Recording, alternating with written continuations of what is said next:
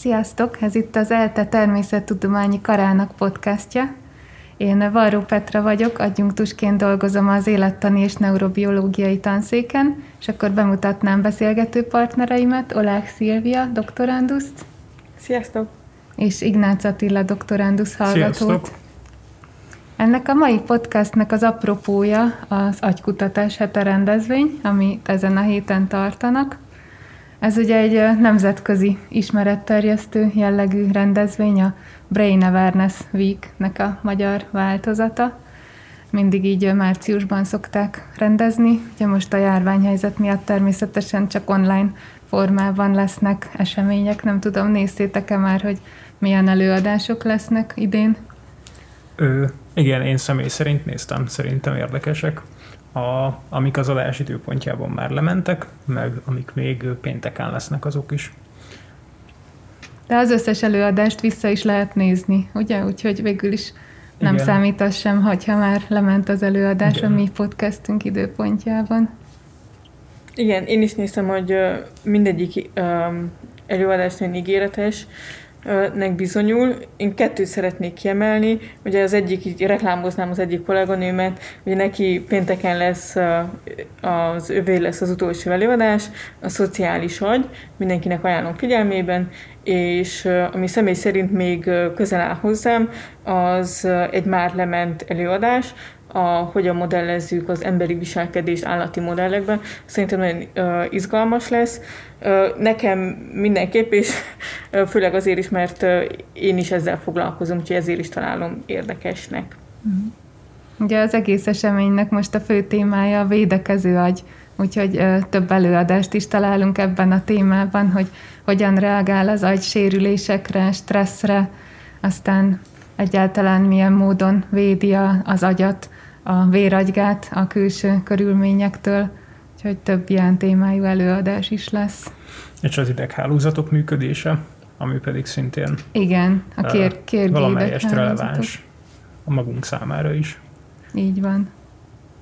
Hát ugye most csak ilyen online események lesznek tehát, de az előző években ez egy hatalmas nagy buli is volt, most már legalább öt éve mindig itt rendezték a természettudományi karnak az aulájában ezt az eseményt, és hát a mi tanszékünkön kívül egyéb intézmények kutatói is részt vettek, például a Kokiból jöttek egy csomóan, ugye ez a Kísérleti Orvostudományi Kutatóintézet, nevével ellentétben leginkább agykutatással foglalkozik, tehát orvostudomány az kevésbé, vagy hát csak ilyen vonatkozásban és hát az MTLTTK-ból is, meg a Sotéról is jöttek kollégák előadni.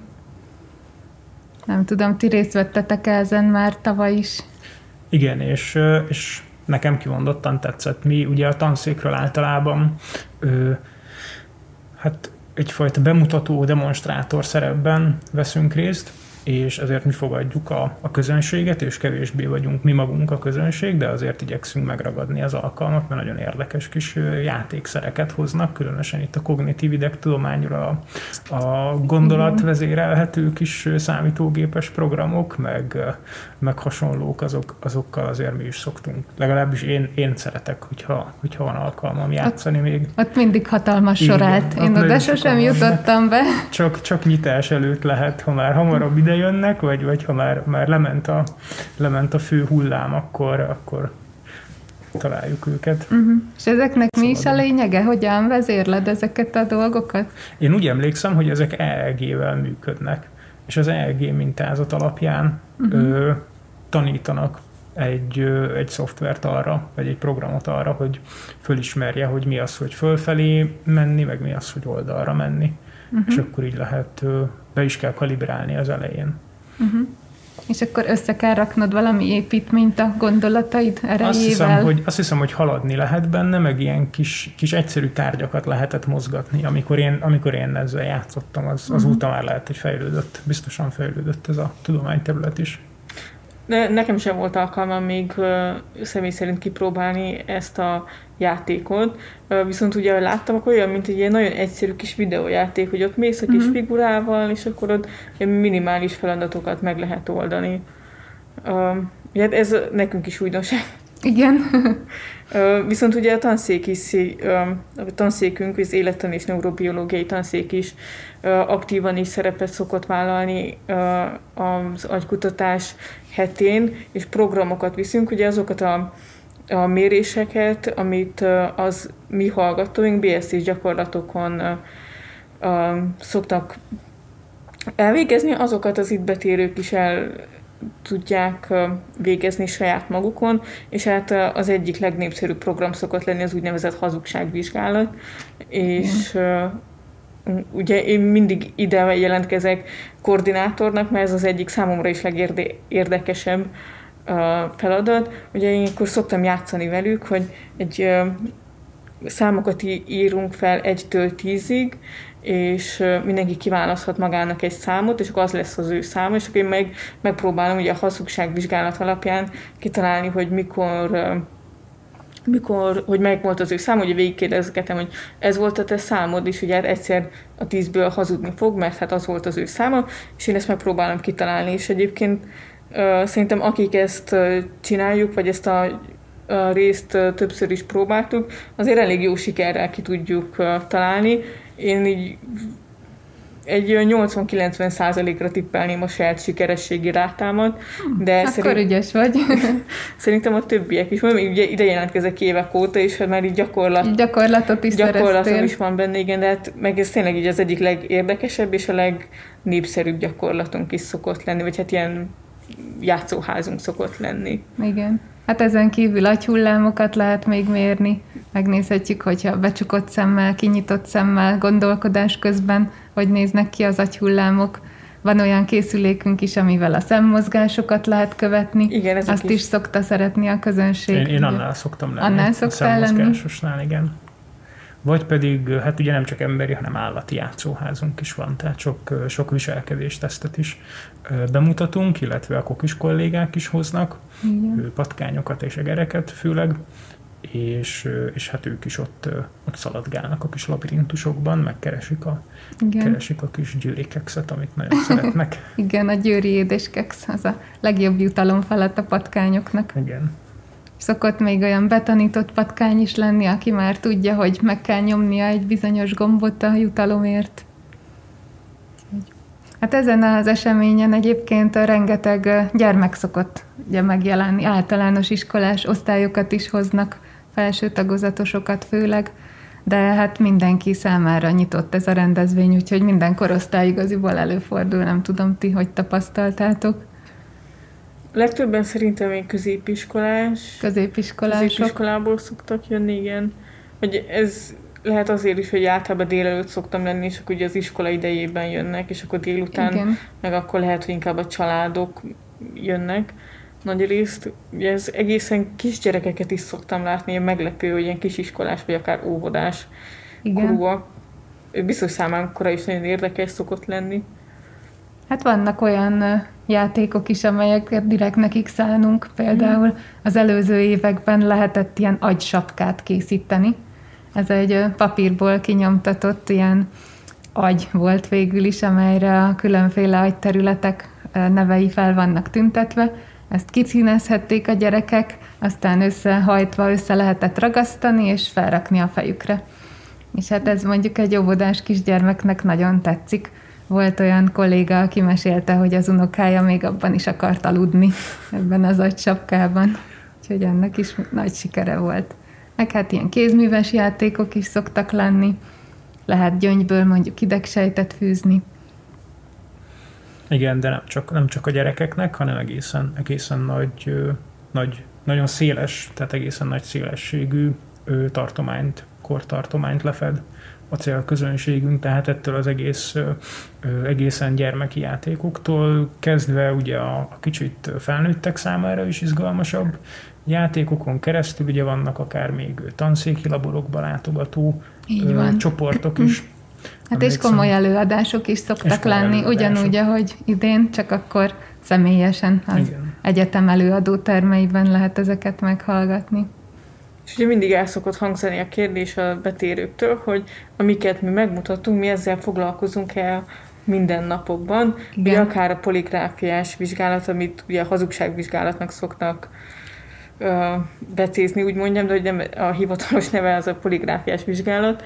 Ö, ugye eznek kapcsán is gyakran megkérdezik, hogy mi ezt használjuk-e kutatásban minden nap, és uh, ugye ilyenkor mindig el kell, vagy el szoktuk mondani, hogy ezt a gyakorlaton használjuk, de, de hát a kutatásunk az, az nem erről szól. Miről szól akkor a te kutatásod? Milyen eszközöket alkalmazol? Igen, én már egy kicsit ugye lespoilereztem az elején, hogy a viselkedés vizsgálattal Igen. foglalkozom, hogy az én kutatási területem az pontosabban az anyai viselkedésnek az idegrendszeri háttere, és nagyon nagy hangsúly van fektetve a viselkedés vizsgálatokra. Ugye ugyanúgy, ahogy a felkonferált, vagy a be öm, reklámozott előadás is, öm, ugye olyan viselkedés vizsgálatokat alkalmazunk, amelyekről az az anyai, az anyai, illetve az általános emberi viselkedésre próbálunk következtetni. Milyen állatokon dolgoztok?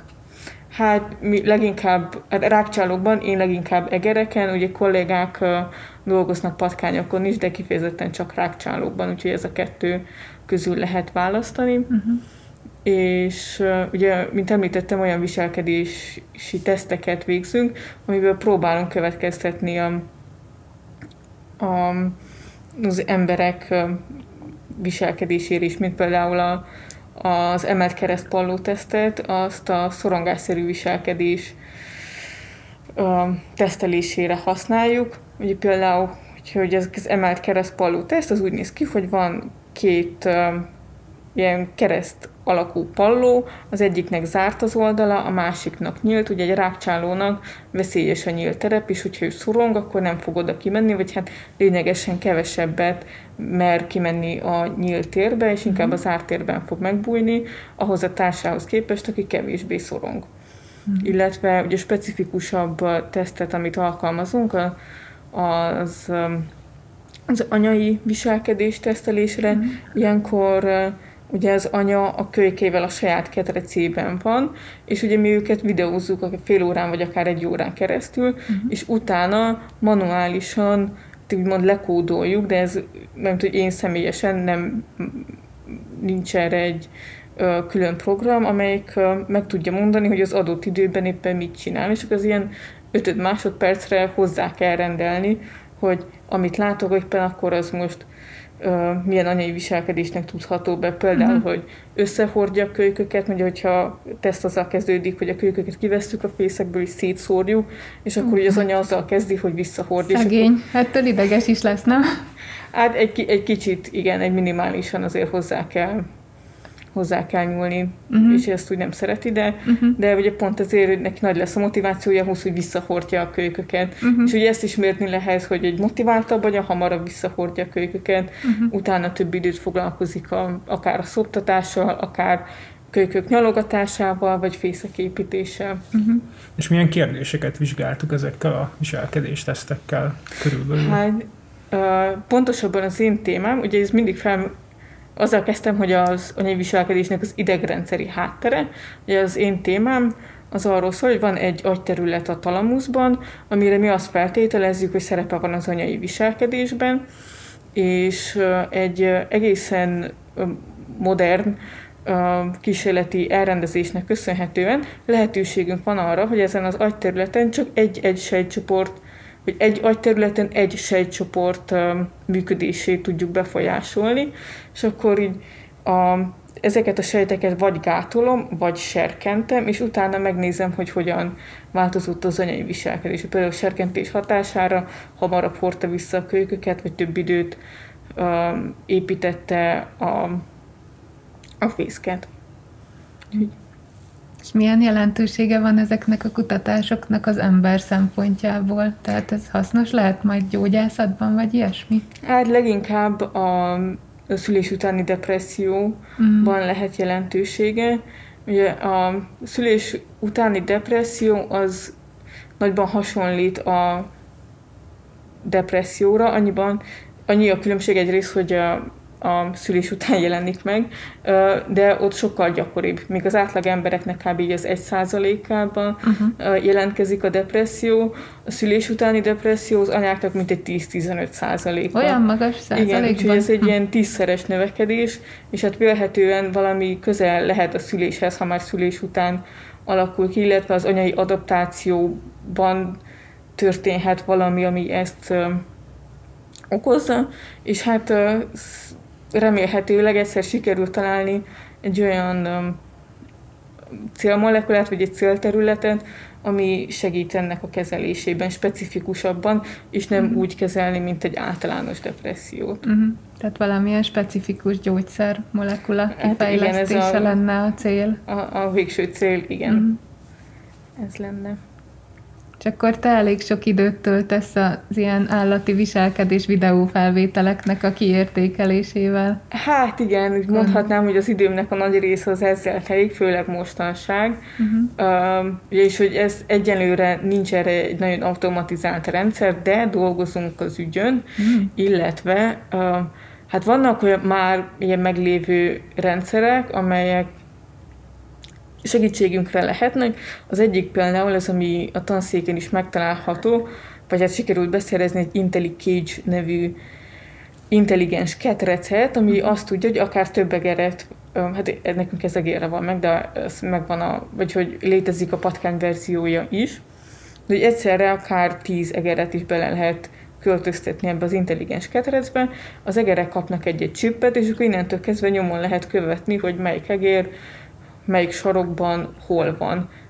És nagyjából ennyi, illetve hogy mennyit iszik, ugye ezt akár a depresszió egyik mérésére szokták a cukorpreferenciát tesztet uh-huh. végeztetni, amikor ugye az egér választhat, hogy a vizet vagy a cukros vizet issza, és a depressziós depressziós tüneteket mutató egér a vizet fogja választani, míg egy normális, egészséges egér a cukros vizet. Mindenképpen a cukros vizet választja? Majd, Tehát, uh, vagy egy néha ezt, néha azt? A nagyobb mértékben választja a cukros, a cukros vizet. vizet. Igen, de azért uh, vizet is iszik. Uh-huh. Uh, például erre is nagyon alkalmas, és így lehet használni.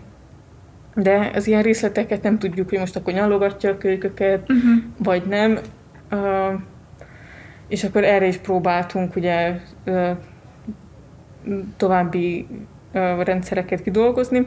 Ugye egyenlőre amikkel mi dolgozunk, a szociális teszt, viselkedés tesztekben alkalmazható kölykök, az egy külön eset, hogy az nagyon kicsi egy felnőtt tegérhez képest, de de ugye a szociális tesztben az egy, mindig egy nehézség, hogyha két egyforma, nekünk mindenképp egyforma egeret vagy patkányt ugye beteszünk egy ketrecbe, nem egy, egy, egyik program sem fogja tudni megkülönböztetni, uh-huh. vagy sokáig ez volt, uh-huh. uh, illetve, mert hogy az könnyű, hogy egy egeret követni, és ugye erre is vannak már létező szoftverek, vagy programok, hogy egy egeret tud követni, de hogy mi van akkor, hogyha kettő van, és ezt megkülönböztetni. Az egyik ilyen irányú fejlesztés az, amikor a fehér patkányokat így beszínezték, ilyen festékkel, kaptak egy három színet, és akkor a színkombináció alapján a program meg tudja különböztetni, illetve hogy akkor ő a színt fogja felismerni, és úgy követi. Viszont ezt még így nem tudja, hogy csak annyit lát legfeljebb, hogy a kék-sárga-piros színű patkány a fehér-zöld kék mellett van, azt nem, uh-huh. hogy mit csinál.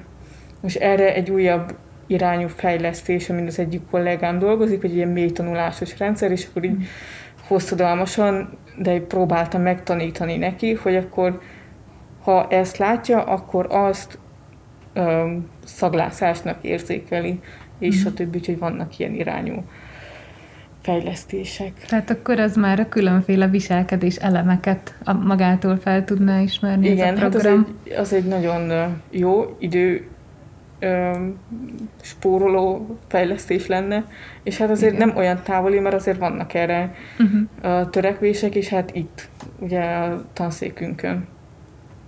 Ez nagyon nagy dolog, hogy programfejlesztés is zajlik a laborban. Ugye nyilván a kooperációkkal nem mi ültünk le.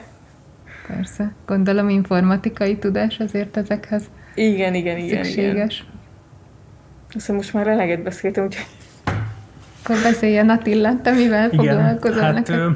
mi is egyfajta szociális interakciókat vizsgálunk, csak mi egy, egy egészen más szerveződési szinten. Mi azt vizsgáljuk, hogy az egyes szinapszisokban a különböző fehérjék egymással hogyan, hogyan kerülnek interakcióba, és ezek az interakciók, illetve az egyes fehérjéknek a működése, illetve egymásra hatása hogyan, kap, hogyan befolyásolja a szinapszisok működését Hát ehhez mi nem teljesen élő, nem, tehát nem teljesen felnőtt élő állatokat használunk, hmm. hanem, hanem sejttenyészeteket. Ezek készülhetnek rákcsálókból, készülhetnek úgynevezett sejtvonalakból, amik, amik tulajdonképpen sejtklónok, amik szaporodnak a végtelenségig, hogyha hagyjuk őket, és, és ezek utána lefogyaszthatók, eltárolhatók, ha kellenek, akkor újra elővehetők, és felszaporíthatók, rajtuk kísérleteket tudunk csinálni, és aztán pedig egy adagot meg vissza tudunk fagyasztani, és utána újra elővenni, stb.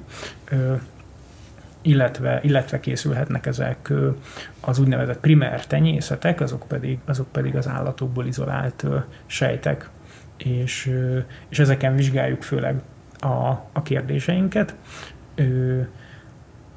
amelyek, amelyek tulajdonképpen azt, azt, azt fedezik le, vagy fedik le, hogy különböző tanulási folyamatok során milyen, milyen kis folyamatok játszódnak le az egyes szinapszisainkon belül, illetve az egyes szinapszisaink között.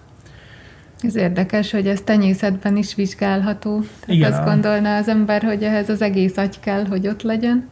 Igen, de a sejtenyészetek, hogyha megfelelő anatómiai struktúrákból vannak kialakítva, vagy az úgynevezett szelettenyészetek, ö, visszanyerik, vagy akár meg is őrzik a, a kapcsolataikat, és az egyes szinapszisok utána újra kialakulnak, mm. és így a, a szinapszisok képződése vizsgálható illetve a szinapszisok erősségének a változása, és a szinapszisok erősségének a változása az általánosságban a tanulási folyamatoknak gyakran képezi a, a molekuláris vagy sejtbiológiai hátterét és ezeknek a vizsgálatára nagyon jól alkalmazhatóak a, a különböző sejtenyésztési eljárások, mert ilyenkor a teljes agy, ami egyébként, amiben egyébként nagyon sok olyan dolog van, ami, ami az egyes szinapszisok vizsgálatában valójában útban van, hm.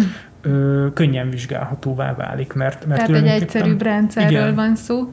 Igen, egy egyszerűbb rendszer, amin, amin egyszerűen például fizikailag könnyebb átlátni uh-huh. és, és emiatt jó, jobb felbontással tudjuk például a képalkotási módszerekkel vizsgálni uh-huh. az ilyen sejtenyészeteket. És ti milyen sejtenyészeteket használtok? Én személy szerint egér sejtenyészeteket szoktam használni. Akkor ezek primer sejtenyészetek. Igen, primer sejtenyészeteket főleg, és, és ezekben vizsgálom egy olyan fehérjének a működését, amit egyébként rinegynek hívnak, ez, ez nem annyira lényeges az ő élete szempontjából, a sokkal lényegesebb, hogy ez a fehérje képes a szinapszisoknak az alakját, illetve a hatékonyságát megváltoztatni azáltal, hogy a, az úgynevezett receptor molekuláknak a mennyiségét csökkenti a szinapszisban, és így a szinapszisnak a működése ö, ö, tulajdonképpen gyengül a, hmm a fehérje működésének a hatására. És ez egy olyan fehérje, ami érdekes módon majdnem az egész agyban ő megtalálható, és, és nagy mennyiségben, vagy legalábbis egy közepes mennyiségben kifejezésre jut, de kimondottan a félelem kapcsolt tanulásban játszik szerepet. Ugye a félelem kapcsolt tanulás az azt jelenti, hogy valamilyen ö, teljesen ártalmatlan ingert, egy hangot vagy egy környezetet asszociálunk a félelemmel, tehát ennek a ennek az ingernek a párosítása valamilyen fájdalmas ingerrel történik meg a tesztekben.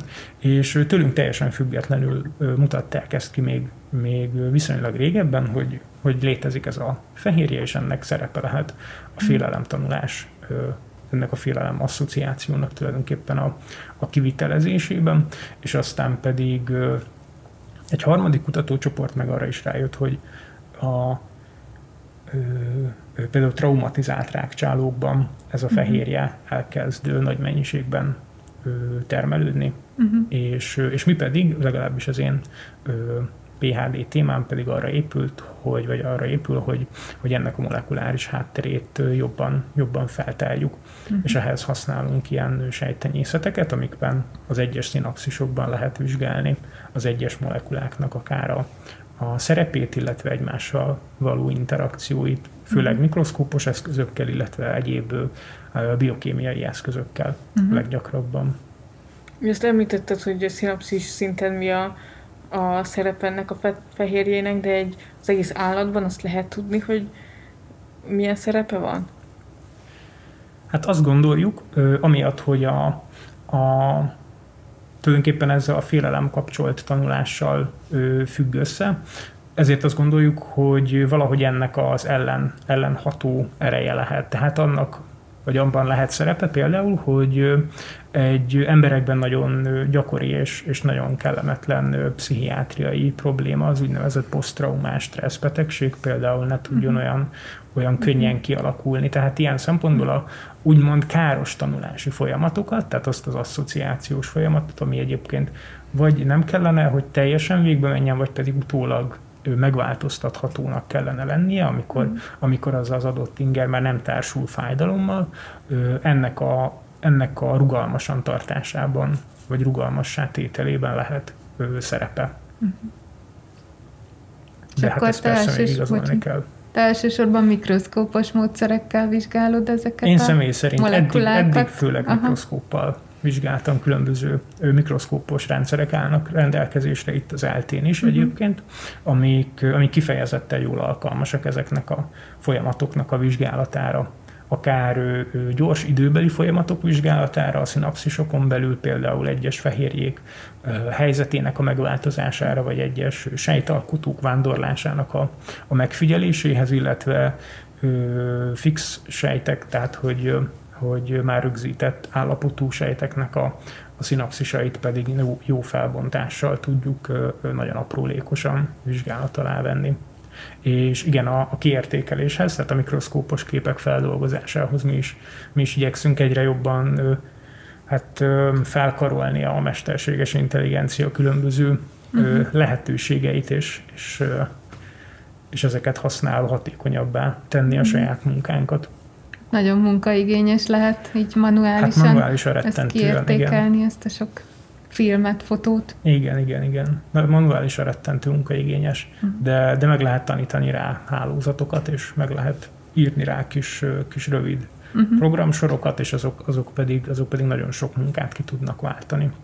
Akkor ez is igényel némi ilyen informatikai vénát, hogy az, nem az baj. ember az nem baj, hogyha... Létrehozza ezeket a segítő valaki, programokat. Igen, hogyha valaki van a laborban, aki, aki ezekhez ért, akkor az, az nagyon nagy segítség egy ilyen uh-huh. labornak. Említetted, hogy nem csak fixált sejtenyészeteket tudtok nézni. Ez, ez érdekes, mert ugye mi is használunk mikroszkópiát, de ugye mi csak mindig fixált szöveten, és élő sejtenyészeten ez hogy lehet? Hát élő sejtenyészeten az eléggé körülményes dolgoknak kell megfelelni. Ugye hm. a, leg, a leg, nagyobb nehézséget általában azt szokta jelenteni, hogy a sejteket melegen kell tartani, meg életben kell tartani. Uh-huh. És ráadásul úgy, hogy még láthatóak is legyenek. És, és ez a három, ez, ez nem feltétlenül könnyen ö, ö, kerül egy fedél alá, uh-huh. mert ö, például az egyik mikroszkóp, ami itt van az eltén, és amit én személy szerint ö, viszonylag sokat használtam eddig, az egy tulajdonképpen egy nagy dobozban van, egy műanyag uh-huh. dobozban, ami, belül, ami fülthető. És ráadásul uh-huh. még ebben is van egy kis kamra, uh-huh. amibe be lehet tenni a petricsészét, vagy valamilyen sejtenyésztő edényt, ami szintén fűthető. Uh-huh. És ilyen módon ö, melegen lehet tartani a sejteket, és vannak ehhez speciális átlátszó oldataink, amikben megfelelő ionkoncentráció, megfelelő cukorkoncentráció van, ahhoz, hogy a sejtek eltarthatóak legyenek akár órákon keresztül a, ezekben, a, ezekben a mikroszkópos dobozokban tulajdonképpen, és akkor ezekben a dobozok, vagy hát ezekben a kis kamerákban lehet a mikroszkópon vizsgálni őket. Valamilyen speciális atmoszféra is szükséges a sejtenyészeteknek, nem? Maguknak a sejtenyészeteknek igen, ugyanis ugye amikor sejteket tenyésztünk, akkor arra törekszünk, hogy nem a légköri viszonyokat biztosítjuk nekik, uh-huh. hanem azokat a viszonyokat, amik egyébként a saját testünkben, a saját vérkeringésünkben uh-huh. éri őket és ez azt, a, azt az érdekességet hozza maga után, hogy a sejteket például nagyon magas széndiokszid koncentrációban uh-huh. kell tartani a légkörihez képest, mert a, a szövetközti térnek a, a puffer rendszerei ezt egyszerűen megkövetelik, és ezért például 5% széndiokszidos inkubátorban tartjuk a sejteket. Ez általánosan igaz egyébként sejtvonalakra, meg az idegsejtek tenyészeteire is és és ugye biztosítani kell nekik ezt a, ezt a szervezetbeli 36-37 uh-huh. fokot is, illetve amikor lent vagyunk a mikroszkópnál, és nem nem széndiokszidos a kamra, akkor pedig egy olyan speciális oldatra cseréljük, aminek a puffere képes arra, hogy a légköri széndiokszid mellett is megtartsa azt a pH-t, meg megtartsa azt a, azt a karbonát koncentrációt, amire, amire szükség van, és akkor a sejtek nem pusztulnak el. Csak ezt a, ezt a puffert ezt kevésbé sokáig bírják, és ezért nem lehet ebben tárolni őket például uh-huh. hetekig. Akkor egyébként hetekig fenntartjátok ezeket a tenyészeteket? Igen, mi általában két hét után használjuk fel őket. Uh-huh. Tehát amikor, amikor kitesszük a tenyészeteket ezekre a sejtenyésztő edényekre, akkor minden sejt kis pici gömbölyded alakú. A sejteknek egyébként ez az alap, az alap alakja, uh-huh. akkor lesznek másmilyen alakúak, akkor lesznek ilyen tankönyvi idegsejt alakúak, uh-huh. ugye, amikor van mi bekapaszkodni, és van minek a vonalán nőni. A vérsejtek, ugye, amik például a mi szervezetünkben is ilyen folyadékkultúrában vannak tulajdonképpen tartva a vérereinkben, azok, azok ugye nálunk is főleg gömbölyűek, uh-huh. akkor lesznek esetleg más alakúak, amikor kimásznak a, a vérerekből, és hát ugyanilyenek az idegsejtek is. És ezek a sejtek utána, amik kis gömb alakúak, hozzá tapadnak valamilyen felülethez, üvegfelülethez, hogyha például fotózni akarjuk őket, akkor ez praktikus, uh-huh. vagy műanyag felülethez, hogyha valamilyen másik biokémiás módszerrel, vagy biokémiai módszerrel akarjuk feldolgozni őket, és elkezdik a kis nyúlványaikat újra uh-huh. kinyújtogatni, és ezek a kis nyúlványok megtalálják egymást, szinapszist képeznek, ugyanúgy, mint ahogy az igazi fejlődő agyban is teszik, és amikor ez megtörténik, addigra körülbelül eltelik ez a másfél hét, két hét uh-huh. körülbelül. Tehát ilyen 13, 14, 15 naposan szoktuk leggyakrabban ezeket felhasználni.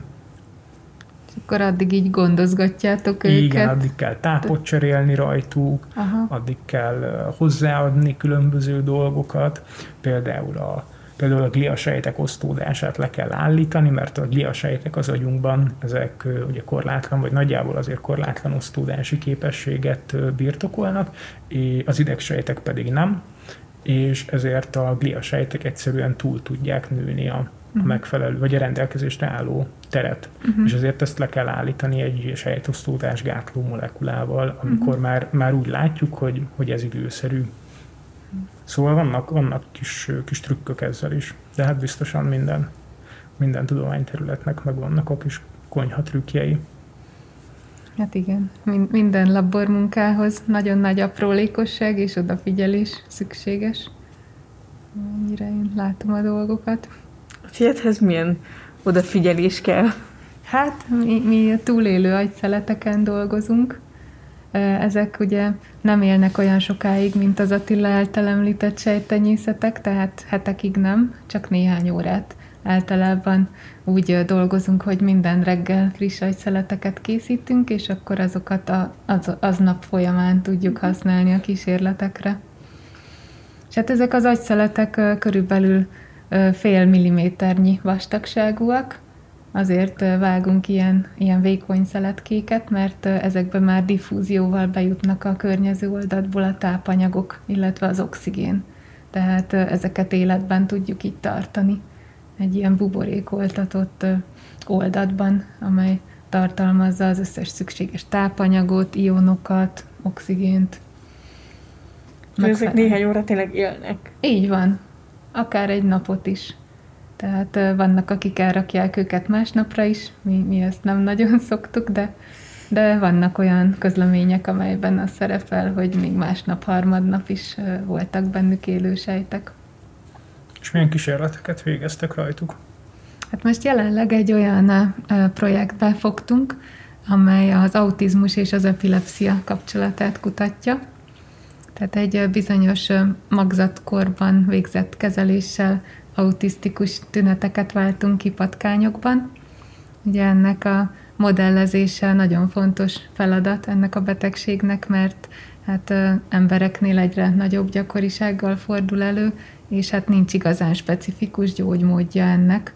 Az sem igazán ismert, hogy pontosan mi, mi okozza ezt a betegséget, mi van ennek a hátterében.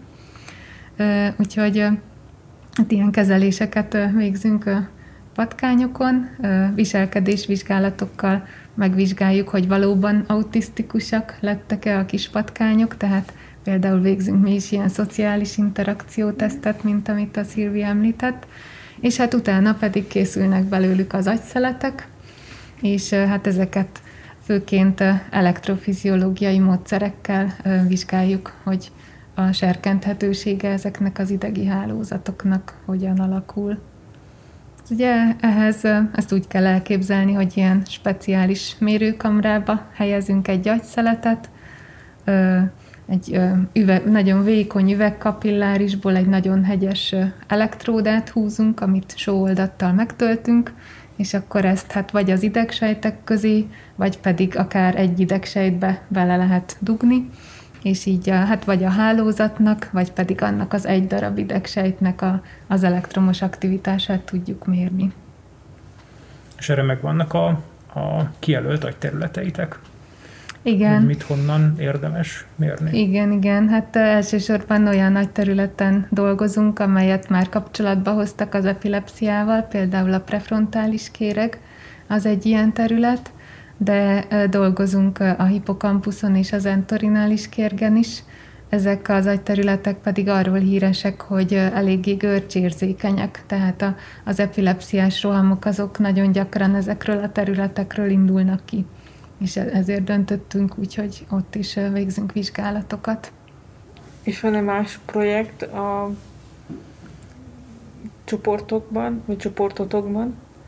Hát engem még nagyon érdekel a, a toxikológia, tehát a mérgező anyagoknak a hatása, ilyen témából előadásokat is tartok, és hát ezzel kapcsolatban van egy olyan projektünk, amikor penészgombáknak a méreganyagainak a hatását vizsgáljuk az idegrendszerre. Ez nem egy tipikus, hogy az idegrendszerre nézik a penészgombák hatásait, nem? Ez... Nem, való, valóban nem. Tehát a, a, ugye ezek a penészgomba méreganyagok, ezek a gabonákat fertőzik, mm. illetve egyéb terményeket, és hát ami ismert róluk némelyikről, hogy rákkeltő például, vagy keringési rendszerre, emésztő szervrendszerre mm. nézve okoznak betegségeket. De hát van, van arról is kutatási adat már, hogy feltételezik, hogy idegrendszeri hatásuk is lehet és hát ezért fogtunk mi bele ebbe a, a kutatásba. Ugye itt, itt például nagyon fontos, hogy van abban, hogy van-e idegrendszeri hatás, hogy a méreganyag az képes egyáltalán bejutni az agyba. Uh-huh. Tehát az agyat ugye védi egy ilyen speciális struktúra, a véragygát, és hát sok méreganyag az, az nem igen jut át rajta, vagy csak nagyon kis mennyiségben. Ez némelyik penészgomba méreganyagra is így van de hát azt is felfedezték, hogy bizonyos betegségeknél, bizonyos állapotokban meggyengül ez a véragygát, és akkor, akkor így jobban bejuthatnak a, a különféle mérgező anyagok. Hát ezzel kapcsolatban az is fontos kérdés, hogy legtöbbször nem csak egyféle méreganyagot termel, azaz egyféle penészgomba, hanem többfélét is. Tehát nem csak egynek vagyunk egyszerre kitéve, és hát az egyes hatások azok egymással kölcsönhatásba is léphetnek. Ez, ez a terület még, még nagyon kevéssé kutatott, tehát ezekről a interakciókról még nagyon keveset tudnak. És volt lehetőségetek erre is, vagy van lehetőségetek erre is? E, ezt is vizsgálni, hogy milyen igen. hatásban lehetnek a igen, igen. toxinok? Tehát végeztünk olyan vizsgálatokat, amelyeknél patkányoknak adták egy hónapon keresztül ezeket a méreganyagokat, olyan módon is, hogy csak egyfélét, illetve olyan módon is, hogy kétfélét egyszerre, és akkor így tudjuk vizsgálni azt, hogy együttesen milyen hatásuk van, illetve külön-külön milyen hatásuk van. Mondtad, hogy erről előadást is tartasz, vagy legalábbis hasonló témákról. Volt már például, hogy hallgatók is becsatlakoztak ilyen kutatásokba? Hát természetesen. Ugye a mi, mi laborunkba is uh, szoktak jönni már uh, BSC-s, tehát már alapszakos hallgatók is kutatni, de hát ugye az MSC mesterszakos hallgatóknak pedig kötelező is valamilyen kísérletes munkát végezniük a, a diplomamunkához. Úgyhogy igen, előfordult, hogy, hogy az előadások kapcsán jöttek és megkerestek, hogy szeretnének ilyen témában dolgozni. Tehát szerintem mindenképpen előnyös, hogyha valaki korán kezd el egy, egy laborban dolgozni, mert akkor mire eljut a, a mesterszakos diplomához, addigra tényleg már egy olyan munkát össze tud hozni, ami, ami értékes és érdekes lehet.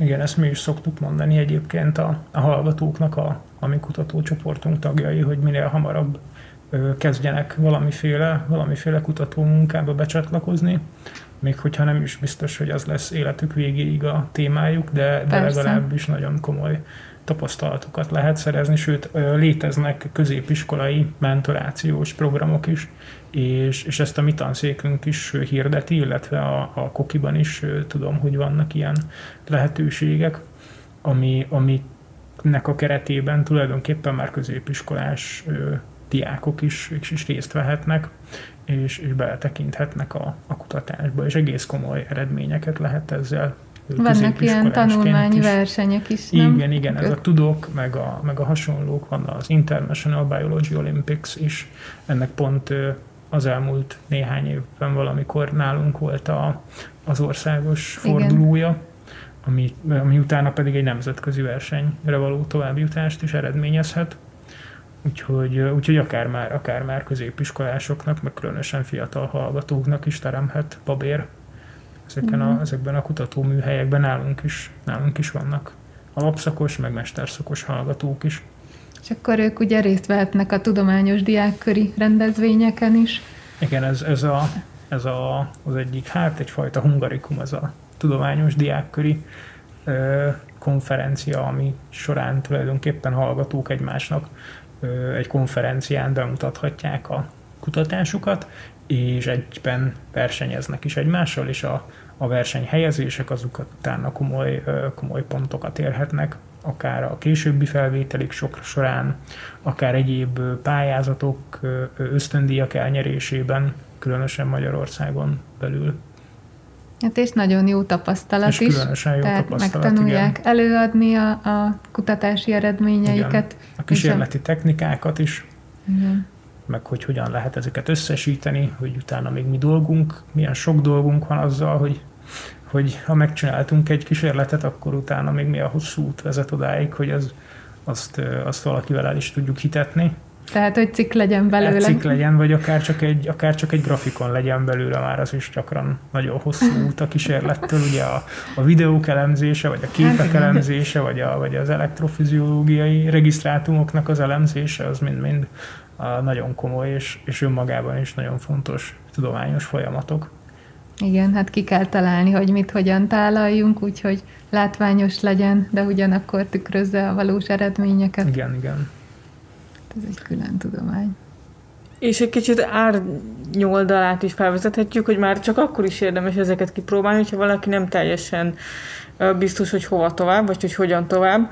Ugye az is egy eredmény, hogyha két év szakdolgozás után rájön, hogy ő nem ezt akarja csinálni, és akkor még nem késő a váltásra, nem ott van, hogy akkor már elkezd egy MSC-t, vagy egy mesterképzést, ahol már kötelező a munka, de úgy végzi mhm. el, hogy hát akkor ő már nem is tudja, hogy mit akar csinálni, és hogy lehet, hogy inkább más érdekelni, és más kellett volna, úgyhogy már csak ezért is érdemes minél hamarabb elkezdeni, mert hogy időben kiderül, hogyha mégsem ez az ő útja.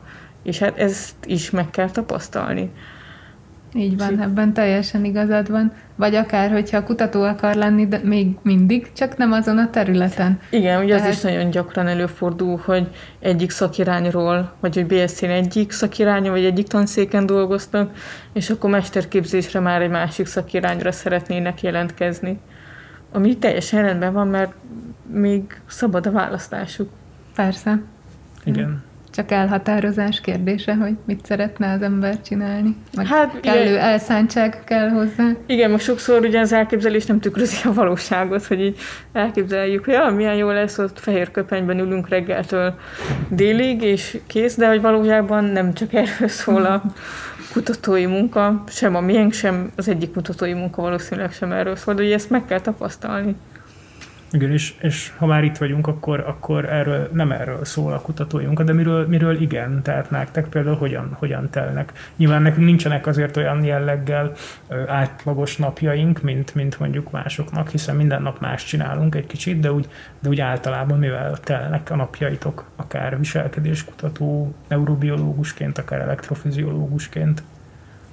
Hát én pont azt szeretem ebben a munkában, hogy eléggé változatos. Tehát amelyik nap kísérletezem, akkor ugye elkészítem az agyszeleteket, egész nap azokat babusgatom, végzem rajtuk a méréseket, aztán vannak olyan napok, amikor pedig kiértékelem a, az eredményeket, hát akkor egész nap a számítógép előtt ülök egyik fájl a másik után, és hát végül pedig ugye, ahogy már említettük az előbb, ezekből valahogyan grafikonokat kell varázsolni, statisztikai próbákat kell rajtuk végezni, kitalálni, hogy hogy tálalnám ezt az egészet egy cikkben.